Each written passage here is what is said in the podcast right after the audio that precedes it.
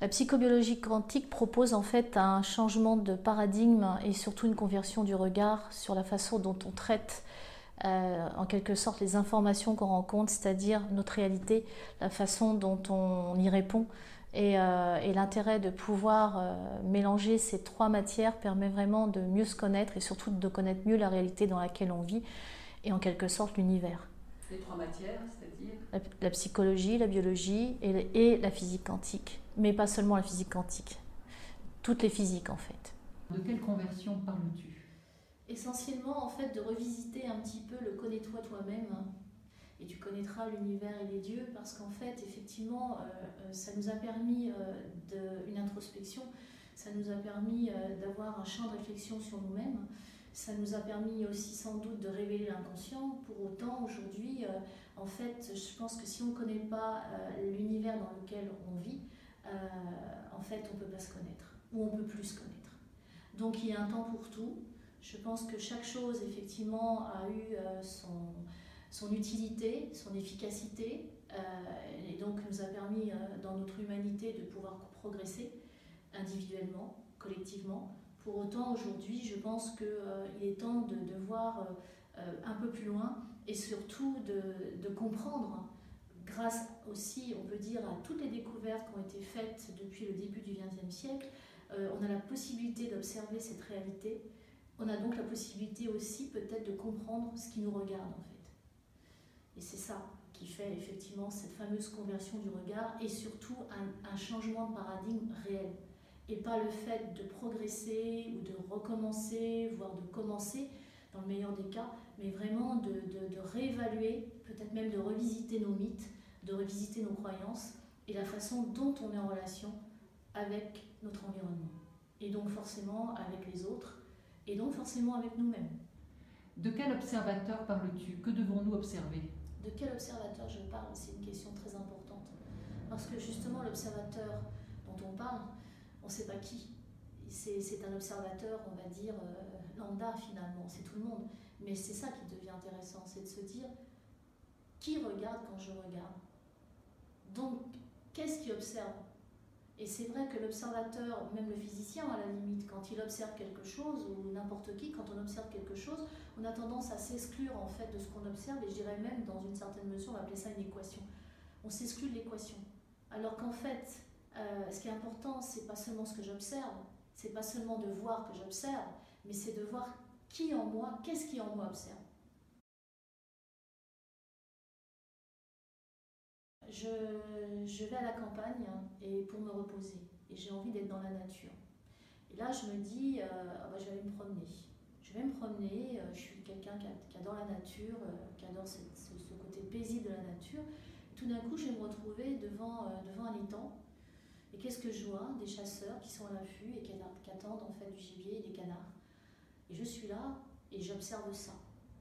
Et je vais me dire instantanément, mais euh, c'est pas possible, on ne peut jamais être tranquille. C'est pas possible, je rencontre ça, j'ai pas envie de rencontrer ça, ça, ça, me dérange, ça me fait même du mal.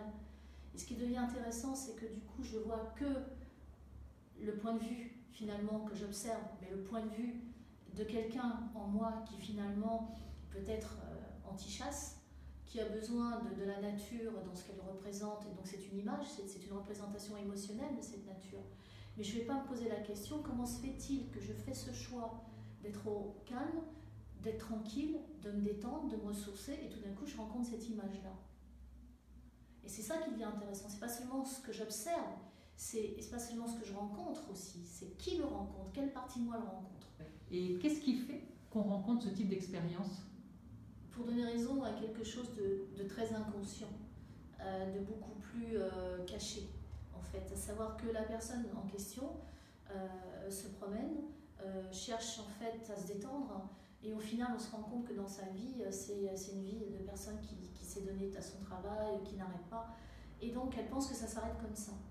Alors qu'en fait, il y a quelque chose en elle qui, qui n'arrive tout simplement pas à créer un environnement paisible. Elle n'est pas paisible en elle-même. Donc après, quand elle rencontre ça, elle a l'impression que ça sort comme ça, c'est au hasard, qu'elle n'a pas de chance, que c'était pas son jour, alors qu'en fait, elle est toujours sur un, mouvement, une dynamique qui fait que en fait, à la limite, peut-être que cette image est aussi faite pour pouvoir lui faire prendre conscience de quelque chose. Finalement, de sa propre violence vis-à-vis d'elle-même. Peut-être qu'elle-même est en train de tuer quelque chose. Il n'y a pas que les chasseurs qui tuent les canards. C'est une interprétation. Il peut y en avoir d'autres. Mais en tout cas, il y a toujours quelque chose qui va sortir comme ça du chapeau. C'est un petit peu ça aussi la physique quantique, qui va être là pour nous montrer quelque chose qu'on n'a pas vu. En fait, c'est la façon dont la matière communique avec nous. En fait. Donc Pascal, ce que tu nous dis, c'est qu'on ne rencontre rien par hasard. Absolument. Donc en fait, effectivement, on est la résultante de nos pensées passées non adaptées au présent. Donc là, euh, dit. Et ça, c'est une phrase d'un mathématicien, Émile Pinel, pour le citer. Et donc on comprend bien à quel point, en fait, euh, ce qu'on rencontre, on, l'a créé à un certain niveau. Et c'est là où il faut aller euh, remonter à la source pour voir, en premier lieu, quelle est la partie de nous qui l'a créé, et peut-être aussi de comprendre effectivement comment la matière s'organise en fait. Et les lois de la matière nous permettent de comprendre comment la réalité tout d'un coup va descendre, s'effondrer. C'est un mot de, de, la physique, comment une réalité s'effondre pour se mettre à exister presque subitement. Et c'est là où on a, c'est un côté parfois magique. Moi je dis non, c'est pas magique, c'est quantique. Et donc euh, à partir de là, mais on, est de plus en plus euh, dans notre libre arbitre. Et c'est ça en fait, c'est ce à quoi nous amène ce changement de paradigme. Le libre arbitre. Tout à fait. Il va être proportionnel à la conscience que l'on a de qui on est. Voilà. Et donc, au moment où on rencontre quelque chose, la première des choses, c'est pas de faire action-réaction, c'est de se positionner, c'est de regarder et c'est d'essayer de, de se poser la bonne question. Quand on rencontre quelque chose, c'est qu'on l'a créé. Et donc, ce que j'ai créé, en fait, j'en suis responsable. Et ce qui est l'intérêt de l'avoir créé, de le rencontrer, c'est que c'est ça qui va me transformer. Donc la psychobiologie quantique, Pascal, c'est un moyen pour nous d'accéder à cette information, à cette conscience. Oui, parce qu'elle nous fait remonter à la source, en fait. Euh, elle nous fait voir, elle nous fait aller au-delà de ce qui semble être une réalité euh, subie, voire subite. Et, euh, et, à partir de là, elle nous permet de pouvoir aller vraiment à la source. Et la source, déjà, commence à la naissance, hein, voire avant. Et c'est là où déjà on a emmagasiné des informations, on a, déjà un vécu quelque part, mais en fait, il s'encode, il est encodé dans notre ADN. Donc ça, c'est le rôle de la biologie? C'est le rôle de la biologie, mais pas seulement. C'est le, rôle aussi de, la matière qui, quelque part, en fait, vieillir, c'est prendre de l'information. Donc on voit bien que c'est aussi la façon dont fonctionne la matière. Et la cellule, c'est la plus petite unité de conscience. Dans une cellule, il y a tout. Et il y a aussi, euh, on va dire, une somme tellement importante de mémoire dans notre, avec, avec l'ADN, le fameux ADN, mais il y a aussi euh, la possibilité aussi de pouvoir euh, activer, désactiver. Donc en fait, c'est pas quelque chose qui est là comme ça et qui, qui, qui, qui, qui on va dire, euh, écrit dans le marbre.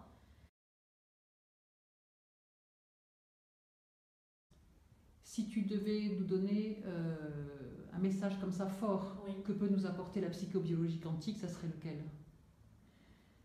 Ça serait de choisir sa vie. À partir du moment où une personne passe vers ce qui l'inspire et non plus vers ce qui la rassure, elle est déjà dans la, dans la dynamique de choisir sa vie et d'être aussi dans une dynamique de rencontrer son libre arbitre. Ensuite, je pense qu'il faut arrêter d'aller dans une direction pour ne pas être, alors qu'il faudrait, il faut juste aller vers soi. Et la plupart du temps, peut-être parce qu'on a eu des parents, on a eu des relations avec nos parents conflictuelles, en fait, on a s'est dit, on ne sera pas comme eux. Alors on s'est déployé pour ne pas être comme eux.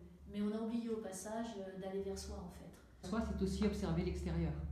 Aller vers soi, pour aller vers soi, euh, c'est aussi de voir ce qu'on rencontre et euh, d'être capable de comprendre pourquoi on le rencontre. Et ce qu'il faut se dire, c'est qu'il y a toujours un intérêt à rencontrer quelque chose, même si c'est une situation qui va être effectivement douloureuse, elle est en train de dire quelque chose. Et si j'arrive effectivement à, à, comprendre ce qu'elle est en train de dire, le message que me dit l'expérience, la matière en fait, hein, parce que c'est la matière. À partir de là, euh, cette communication qui essaye de me... en fait, c'est comme si la matière faisait des signes comme ça. Parce qu'en fait, la vie n'est pas notre ennemi, hein, et la matière non plus. Elle se met en quatre, si je puis dire, pour nous montrer des choses quand on est en résistance, d'aller vers l'essence, d'aller vers soi, d'aller vers euh, justement vers ce qui nous inspire. On ne comprend pas une situation, la plupart du temps quand elle est douloureuse, parce que quand tout va bien, bizarrement, on ne se pose pas de questions. Mais quand elle est douloureuse ou quand elle ne nous emmène pas là où on voudrait aller, euh, si on le rencontre, c'est vraiment justement pour le dépasser. Euh, et il y a toujours à un moment donné un joker qui va sortir d'ailleurs pour nous rattraper et nous faire aller dans la bonne direction.